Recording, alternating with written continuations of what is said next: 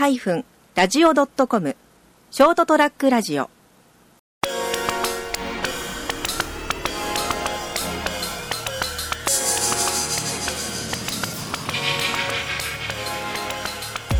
皆さんこんばんは。朝ちゃん先生の「どーんと言ってみよう」の時間がやってまいりました、えー、今日も成田君と一緒にお話をしたいと思います。はい、よろしくお願いします。はいよろしくおはい願いします、どうもどうも。今日ははい、何話そうかね。今日はですね、まあいつも最近あの忘れてたんですけど、浅瀬先生に聞いてみようと言いますか、あなんかちょっとこうい。ろいろお話をですね、はい。あの普通の会話形式で、あはい。えーちょっと小難しいことななんかもですね、あねの聞いてみようかなと思ってですね、まあ小難しいかどうかはわからないんですけど、あのこの間あのえっと何日か前にフェイスブックにアップされてた、うん。えー記事ですね、うん。えー河内町の夕日が美しい写真はいはいはい。添えられてましたけどもこれあの例えば、えっ、といろんな表表現方法とか想像する力、まあ、えー技術とかも含めて、物事にはこう、えー段階っていうのがあって、うん。こう少しずつこうそれを上がっていかないと、あの見えないものがある見える見える景色が変わってくるんだよ、うん。でこうあの書いてあるじゃないですか。はい。でその、まあ、自分自身もその分からないと部分があって、見えてしまったらこう後戻りできなくなると。で後戻りできない世界を誰かに伝えるの難しいって書いてあるじゃないですそうですね。かでこれしもう一つ先で知った方がいいのか知らない方がいいのかっていうのは、うん。あのーなんていうんですかね。自分自身に対する戸惑いなんですか。それともこの後に書いてる相手に何かを伝えることの難しさなんですかあー相手ねですね。相手。うんあれはねなんであんなことを書いたかっていうとですねはいはい。まああの河内町をたまたまこの前通ってそこで、あの小さなね漁村があるんですけど、うんうん。河内河内港がでそこで夕日を撮ったんですけど写はい。真ですね、はい。綺麗な写真でしうん。たね、それをアップしようと思って、うん。えーただなんていうの？写真だけアップするの何かなと思って、でえ。ーちょっとそれっぽいこと書いてみようかなと思って。ちょちょっとなんかこうなんか書いてるとなんか考え人が考えるのって書いてみようかなと思って。で まあただあれですよ。何も考えずに書き出して。何も考えずに書き出してあんな風になった。っていうことは自分の無いいわゆる無意識化で常にこうこうずーっと回してるような思考がはい。それをきっかけに出てきてであの言語化されたってことじゃないですか。まあもう多分あの浅田先生自身も言ってるように今もう少し整理してあの別の表現ではシンプルに書くこともできるしもう少し難しく書くこともできる話ですよね、この時はその抽象的に書いてる、うん、であの確かにあの僕もそのはっきりそんな言える立場ではないんですけど、あの生きていってですよ、ん。ある情報値あることに関する情報とか、うん。自分が知ってる経験とかがある分野に関してある程度まで来るとあ分かったってうん。なることがあるじゃないですか。ありますよ。で多分みんなそれぞれあの程度の差はあれど、それはあそのほらレベルが低い高いとかじゃなくてね、うん。それぞれの自分の今の、あの、持ってる能力とかいろんなものでうん、たどり着いて、あ、なるほどと。うん料理とかもそうじゃないですか。はい料理もそうね料理いろいろ覚えてて、日々やって、新しいレシピを覚えたりすると、ある日突然、あ、レシ、自分だけのオリジナルのレシピを、パッと別に何か、か考えようと思ったわけじゃなくて、こう、あ、これこうしたら美味しいとかが浮かんだりとかするじゃないですか。しますします。お洋服とかのセンスも、それ、それ、そのことをずっとこう考えてると、自然と、あ、こういうアレンジができるとか、うん。それは多分、あの、絵を描いたり、プログラミングしたり、まあ、あの、技術的な仕事をしてる人もそうでしょうし、日常、あの、まあ、いわゆる事務職のと言われる人でも、ある程度そのスキルを重ねていくことで、なんかものすごく、あ、こういうふうにすればもっと早く分かりやすくできるっていうところに到達すると思うんですよ。それはねあの、えー、と量的な蓄積が質的変化をお与えるってやつーなるほどですすね。はい。なん。かちょっと難しくわかり難しくわかりますわかりります。はい。やっぱりこう蓄積していろんな知識とかそういったものって、うん。実はそのなんかずっとこう道があって段階的にうん。僕らはやってるように見えるんですが、が、はい。でも実は雑多なものの積み重ねなんですよね。いろんなところの局面の知識だったりと経験が積み重なっていって、うん。まあ、ピラミッドみたいな形で言えば、い、ろんなそういう、はい。えー初期の段階においてはいろんなあの局面でのその情報っていうのがそこにこう関係づけられていくはいわけですね。で、うん知識の集積ってその、うん、とものともものとかあるか概念と概念がどう関係づけられているかっていう、うん。そういうネットワークをこうだんだん作っていく行為なんですあよ。はいはい。でネットワークがこう出来出来上がっていくと、うん。えそれが全体として機能し始める、はいはいはい。でそれがスキルになっていくんですね。はいでそうするとある一定の蓄積があるとこう、うん。その雑多なものこう広がっ横に広がってたものが、はい。こう俯瞰で見えるっていうか、はい。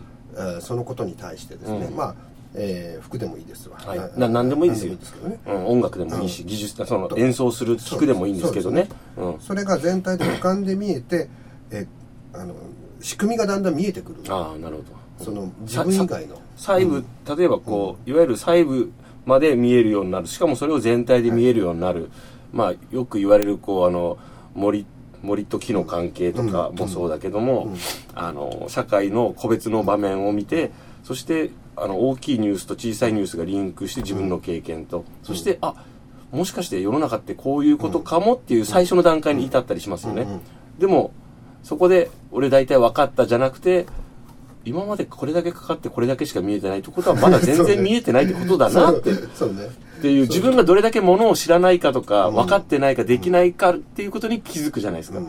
男って理解したいんだよね。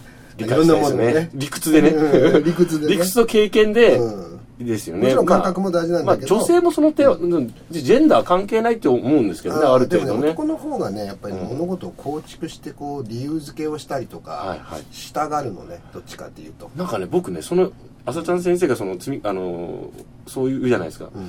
なんかね結構違うようなか最近気がしててですね。性別ってほとんど関係ないなと思って。人間のそういうなんか業みたいなもんなのかな多分あの男女年齢せ、年齢問わず、ん。老若男女いわゆる。うん。あの全部同じ割合で全部いるような気がして、なるほど。で、うん。あのどの年代にもバカはいるじゃないですか、うんうん。お前なっていうのと あなたすごいなという人と、あまあ普通だねって、うん。まあまあもううまいことやってるねって、はいっていうこと。で全部同じ割合うでんいるような気がして、まあそうなんですよね。だからそうやってこう、えー知識っていうのがこう積み重なっていくっていううん。いろんなことでですね、はい。えーなんかさ最初は本当になんかこううんそれがちゃんとこうリンクしてないんですよ。うん。知識って。うん。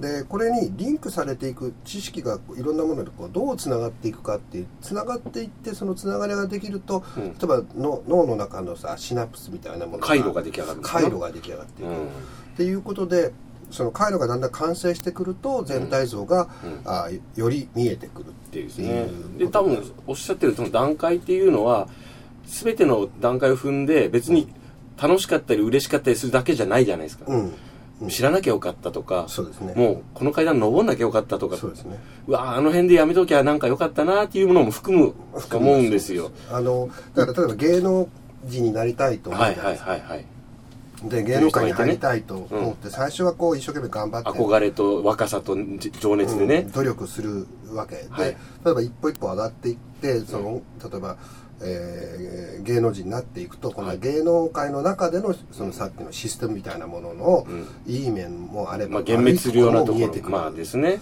悪いところがたくさん見えてくる。それ社会人それは大人全般ですけどね。ただその、えっと誰もがぜ全員っていうわけじゃないと思うんですよ、うん。そのなんていうんですかね。あのずーっと同じとこをずーっと行き来してる方が幸せだったりするじゃないですか、うん。そ変化を持たずに、うん。変化に触れずにあのうそういう人もいる、うん。あの割とある程度まで成長してきて得たうん。思考、思考回路というか考え方、うん。やり方態度振る舞い方、生活習慣も含めてそれでずっとまあ生きていけばそれで幸せですよ。そうですね。そうそうあの別に新たなチャレンジとか、わけのわかんないところに首突っ込んでなんか大やけどする人ないんだから、ただそのどんどんインプットを少なくしていくと、うん。あのそれがまあしそれもそれも幸せなんですよ、うん。うん。ただ僕はあまりちょっとつまんないな。そうね。だからそれはそのやっぱりルルーチンワークで満足できる人もたくさんいらっしゃって、まあそれがそっちの方が多分多数派だと思うんですよね。そうですね。自分の概念の中だけで、うん。えー、と物事が完結するっていうので、えーその間は本当に幸せなんですけど、うん。自分の概念を壊すようなことだったりとか、う例外っていうのは必ずあるわけで,、まあですね。これが起きた時にこの対処できなくなるっていうこともあるわけ、まあそうですね。生活が破綻するとか、うん。あの今までのあの考えを維持できないようなパパラダイムシフト的なものが起きた時とか、うん。事件が起きたりとか、うん。身に身に降りかかってきた時にあの対応するための能力っていうのは、普段から変化をね受け入れないそうどんとこいじゃないですけど、うん。あの結構きついですもんね、うん。いろいろも何もが変わる時って熊本地震なんかでもそれが起きたわけじゃないですか、うん。日常がそこでもろくも崩れ去っていって、えー残っているものっていうのが何何であるか何が大事なのかが分からなくなったりとかね、うん。うん。で僕僕です僕でもそうだったし、はいはい。その何を優先すべきかとか、うん。何が大事なのかっていうのを、もう一度考え直すチャンスにはなったですねわけですよ。うん。うん、でそれがそのルーチンワークではやっぱりそれってなかなか、うん、と見えないまあ見えまあうそそれが見えないからこそルーチンワークなんですけど。そうですね。でその中にいてその中で死んでいけばそれは幸せなんだけど。それが本当はいあのいやあの穏やかでいいですねになるけど。でも今の時代というのは日本特にまあ世界中そうなんですけどものすごく大きな今転換期変換期でありますよね、もうすでにもうい変ろいろんなものがいっぱいいっぱいになってるねそう。であのー今までのやり方ではちょっとダメですよって、うんで日本の今の行政とか含めて大きな流れというのは今まで通りやろうとしてるんですよね。そうなんですよね。でもしくはあのーそんなの嫌だじゃあ昔に戻るっていうようなやり方を選択しようとしてるのが非常に、あの危ないっていうのは、うん。いやそれじゃちょっと通用しないしそのそのやり方無理っすっていう。うん。あのーまあ、こういう話をここでするのはどうなのかとは思うんですけど、例えばまあ今の安倍政権にしてもそうなんですけれども、その前にその民主党政権がありましたね。あの時にみんなちょっと変えようと思ったんですよね。うん、ちょっとやり方変えようぜ。これじゃこれじゃダメだって、あの自民党のね、うん。えー旧体然としたやり方だとまあ実際どん詰まりだから。実際対応できてなかったんであでのここでちょっと変えてみようぜっていうふうにみんな奮起したわけですよ。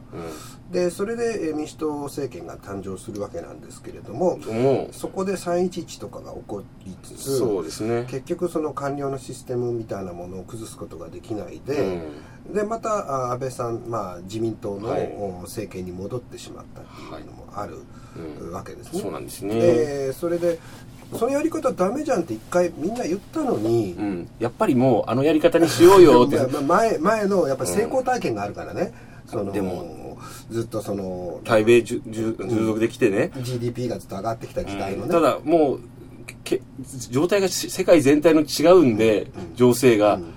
あのーこのそのやり方だとまずいと思うな、うん。いや無理だけどなっていうけど、うん責任を取る体質じゃないから、うん。じゃあこうやってやってやろうぜっていうふうにならないのかな。いやだからそのそこにおいて例えば失敗を恐れるとか、うん。いうような気持ちであったりとかね、うん。その民主党やらせたけどもダメダメダメだったじゃないかっていう話、えーまあ確かに反省すべき点もたくさんあったんですけれども、はい。えー確かにいろいろ変わった部分もあったんですよね、うん。現実的にはね。で、えー、とそこの部分は全然見ないでうん。判断をするのもちょっとおかしいと思うし、ね。まあ、これからまたその変化がこう、えー起きてくるうん。時期だったような僕は気はするんですけでど、すね。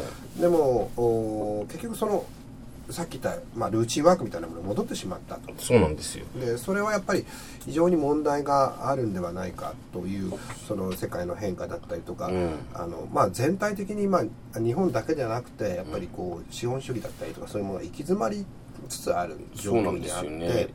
で旧体然としたやり方っていうのをやるっていうのはただ公共投資をしてですね、うんお金を回してっていうやり方っていうのはうん僕はどうなのかなと。いや、まあ、厳しいだ、厳しいと思うんですよ。あの、OS を変えないといけないんで、うんあの、考え方の根本にうん僕が考えるのは、まず、ちょっと、あの、もう一回近代化をした方がいいんじゃないの？日本はという。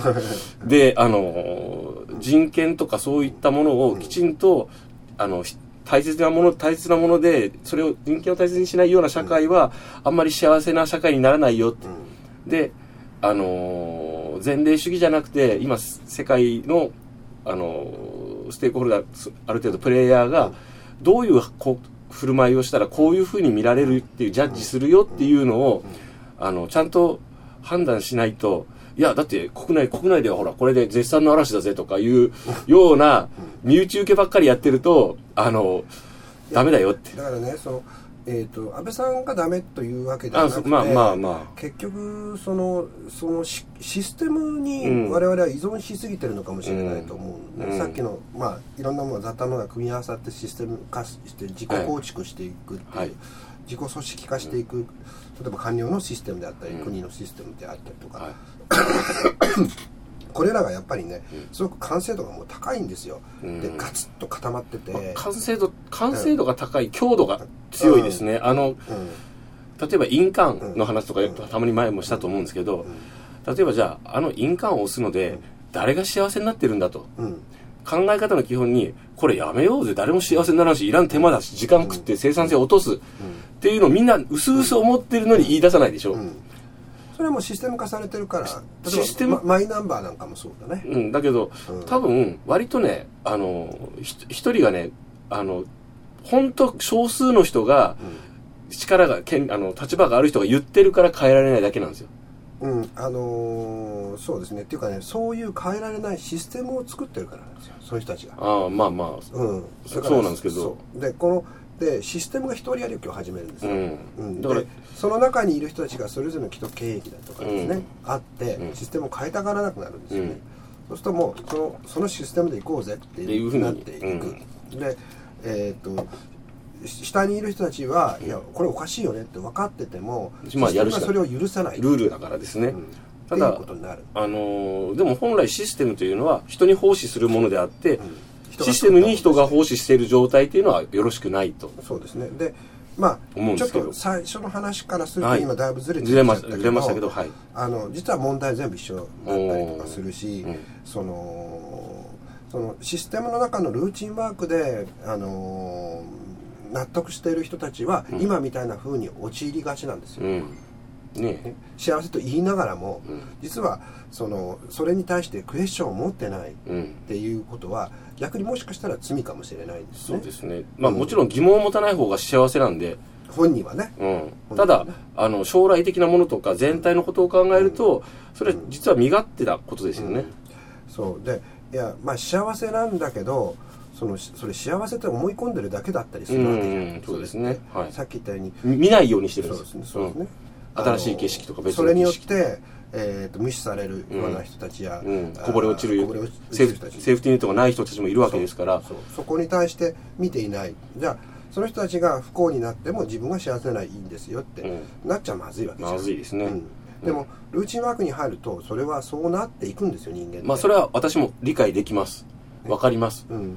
うん、なのでそのやっぱりそのやっぱり次のステップがあるんだとか、うん。次のあ上のもっと上位の仕組みがあるんだっていうことを、やっぱりみんな意識してそこも目指さなきゃいけないんですよ。でただい最初に言ったことってのはだからその上を目指していくとそのやっぱり困難がつきまとそうですね。それによって逆に傷ついたりときかきつい思いしたり、うんあの実際仕事できなくなったりとか。まあまあまあわかります。っていうのがあるから、うんこちらとしても見えてるものがあったとしても、うん。誰にそれをどういう形で伝えるのか、うん。この人には言うべきだ、でもうんこの人は今の状態で満足してるんだから言っても多分伝わらないだろうし、うん。言っても分かんないよねっていう時、じゃあどこまで言えばいいのか、うん。あーどこまで伝えれば。伝えればいいのかってね、最適なのかっていうそうすごくことですね悩むところなんですよ、っていうようなものも含めてあの話だったわけですね。そうですそうです、はい。そう。まあ多分こう聞いてる人で何言ってんの？っていう人が多分ちょっとお多いかもしれませんけど ああそうそうでもちょっと成田お前言い方違うよこっちだよっていう頭のいいグループの人はあのそういうことだと思っておいてください。はい。だからあのまああのフェイスブックに書いたのはどちらかというとアート的な話をベースに書いたんですけれど、まあはい。実は全部のことにあれば、あの成り立つことで、あそうですね。でまあ実際身近にそういうことがあったりしたんだよね。ある人にこう、うん。あることを伝えるんですけど、伝えるとやっぱそこにはまっていくっていうことが起きるんですよね、であ確かにそうですねってうん。なった時にそれを受け入れる本人のうん。キャパシティがないのにうん。情報を入れてしまうと、うん。変な風にそれを受け取ってしまって、余計まずい方向に行く場合もああるなんとなくわかります、うん。はい。準備ができてないのに、うん。うん。その過大な情報とか与えると、相手はそれによって精神的にも不安定になったりすることがあるんですね、ですね。うん、だからそこはそのこの人には言った方がいいけどこの人にはまだこのことを話さない方がいいなとかっていうのは結構まあそうですよ仕事の例えば役職とともまあちょっと似てますね。すね、あのまあこの人はここまではできるだろう。うこれできるかな？ちょっと任せてみようかなって言って苦しんでるのが俺ですね今ね。この仕事きちいな畜生ってもう負けんぞこれやろうと思って。ん、まあまあねでも、まあまあまあ。考え方で、はい。その自分があのやっぱり超えられないあの、うん。ようなものは来ないんだっていうふうに思っとったらいいとは思うんですけどまああと何か方法はあると、はいそうなんですよ。あとねあの知らねえよと思ってますから 最終的に逃げればいいですね。もうもうできなかったら別に恥ずかしくないと思って。そううね、ん、俺は頑張ったとか思いながら、うんだから思えるように、あのーやっていこうと思って、まあ、はないるほど、ということでございます。そういうお気持ちがあったんで、ああの、朝ちゃん先生のあの投稿を見て、ああ、なんか、なんとなくこれもしかしてそういうことかなって、うん。とも思ったんですけどね。そうですね、はい。だからあのなんか大事なことを伝えるときは実はわざとぼかすっていうのが あるかもしれないですね。すね。あのはっきり言わないっていう。でそれあとそれに引っかかった人がうん。ちょっと、自分で考えたりするといいのかなっていう。うん、そういうことがちょっとあったりしますね。そうですね、うん。考える練習って大切ですよね。うん、で言ってしまったらダメってのあるんですよ、うん。あの本人が気づかないと、うん。あ。人の言葉で教えてもらううのはダメですもんね。そうですね、うん。最終的に自分でうん。そのことに気がつかない限りは自分のものにならないんですよ、そうそうそう。まああの車輪の発見みたいになっちゃうとダメなんですけどあのただあの本人が求めているようだったらヒントは出すとかですね。導い,、まあ、導いてあげるってあれだけどそね。あのその人がうまくうん。花開くように成功するように、うまいこといくように誘導とかアシストはできますからね、うんでもやっぱり自分がそれに気づいて、あそうだって思う経験がないと、うん。自分のものにならないんですよ、うん、そうですね。だから100を教えちゃいけないんですね、はいはいはい。50なら50にしておいて、はい。ヒント。あとはもうその人の能力うん。にやっぱり関わってくることなので、ですね。そういうふうには思いますね。エウレカっていう感じですね。あーなんかよくわかんないけど、はい。はい。ということでちょっと今日は長めになってしまいましたけれど、えー質問にお答えをするという形で、えーお話をしました。どうも今日はありがとうございました。ありがとうございました